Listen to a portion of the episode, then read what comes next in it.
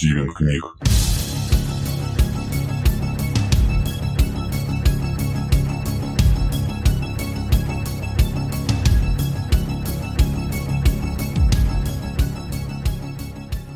Елена Кирин. Мы идем смотреть. Клара! Эй, Клара! Я трясу сестру за плечо. Она вздыхает и кликает мышкой, закрывая окно чата. Достает смартфон. Щелканье кнопок клавиатуры сменяется цоканьем ногтей по экрану.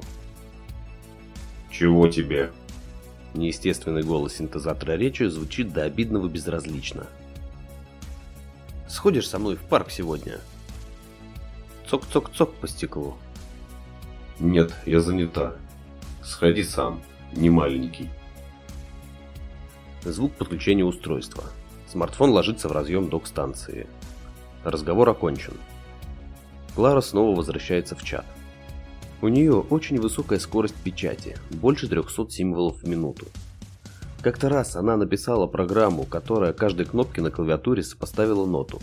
И за время своей обычной переписки сгенерировала самую удивительную музыку, которую я когда-либо слышал. А еще в глубине души Клара меня ненавидит. По-сестрински любит и по-человечески ненавидит, но никогда об этом не скажет. Мне никто никогда об этом не скажет. Я единственный человек в мире, сохранивший способность говорить вслух. Это случилось лет 13 назад, или 14. Все время забываю. Кажется, что так было всегда. Мы привыкли. Люди привыкли. Конечно, когда все человечество вдруг мгновенно утратило возможность говорить, был шок, паника и тишина. Только спустя несколько месяцев в блогах и новостях стало мелькать что-то вроде робкого позитива. Люди заново учились любить мир. Как много мы, оказывается, упускали за пустой болтовней. Пение соловьев весной, шорох летнего дождя, тихое постукивание бабушкиных вязальных спиц зимним вечером – Пожалуй, это стоило некоторых проблем с коммуникацией. Хотя были ли они, эти проблемы? Да, мы перестали говорить по телефону, но письменная речь никуда не делась. А для живого общения отлично подошел язык жестов. Книги, разумеется, стали пользоваться бешеной популярностью. Сейчас даже в переписке в социальных сетях модно изъясняться сложно подчиненными предложениями и изящными метафорами. А еще танцы – это от пчел, наверное, идею переняли. Казалось, что бред. Дурной флешмоб, сиюминутная мода. Но уже почти 10 лет социальные танцы – самый красивый способ общения. Где каждое движение имеет смысл, где каждый обмен взглядами – диалог. Вот и сегодня в парке танцуют, а Клара не хочет со мной идти. Что ж, ее право. Но мне не терпится снова услышать шорох юбок, цокот каблуков по брусчатке и музыку, которая будет дирижировать этим удивительным разговором. Я люблю танцы, хоть и никогда не танцую. Не умею и вряд ли когда-нибудь научусь. Одеваюсь медленно, ворчу под нос. Сестра злится, наверное.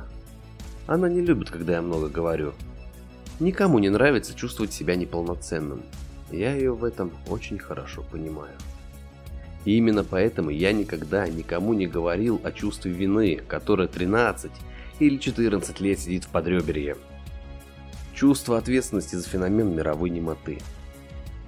В тот день я нашел под подушкой что-то вроде плеера с двумя кнопками. И какая-то бумажка там была, инструкция, наверное. Я щелкнул одну из кнопок.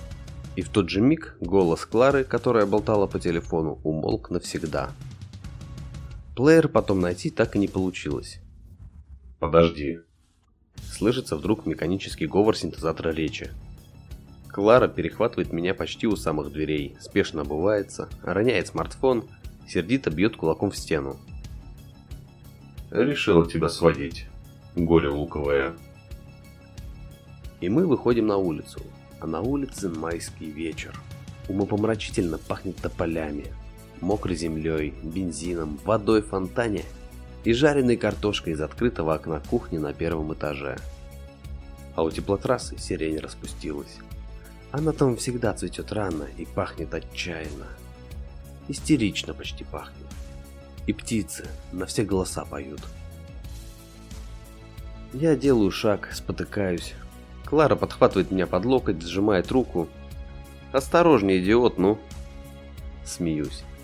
Это единственный человеческий голос во дворе. Птицы испуганно затихают. В квартире у соседей что-то падает из рук хозяйки. И окно с жареной картошкой сердито захлопывается. Сестра снова стискивает мой локоть. Помолчи. Мы идем смотреть танцы. И это не тишина вокруг так прекрасна, что хочется в нее одеться, накрыться с головой, вести себя внутрисердечно и не отпускать никогда. Я счастлив. Счастлив, несмотря ни на что. А я себя чувствую почти что прощенным. Почти что не виноватым, что 13-14 лет назад нажал не на ту кнопку. Не смог прочитать записку с инструкцией, не смог найти потом то странное устройство. В конце концов, я и так сполна наказан за безалаберность. Мне не увидеть тополя, сирень, фонтан, картошку, картины немых художников. И танцы, беседы тоже. И ту проклятую записку прочитать я бы все равно бы не смог. Я от рождения слеп. Но мы идем смотреть танцы. Клара мне все объяснит. Она потрясающий рассказчик. И так быстро печатает. Цок-цок-цок по экрану. Цок-цок-цок. И я буду смотреть, как умею. Вслух. Стивен Книг.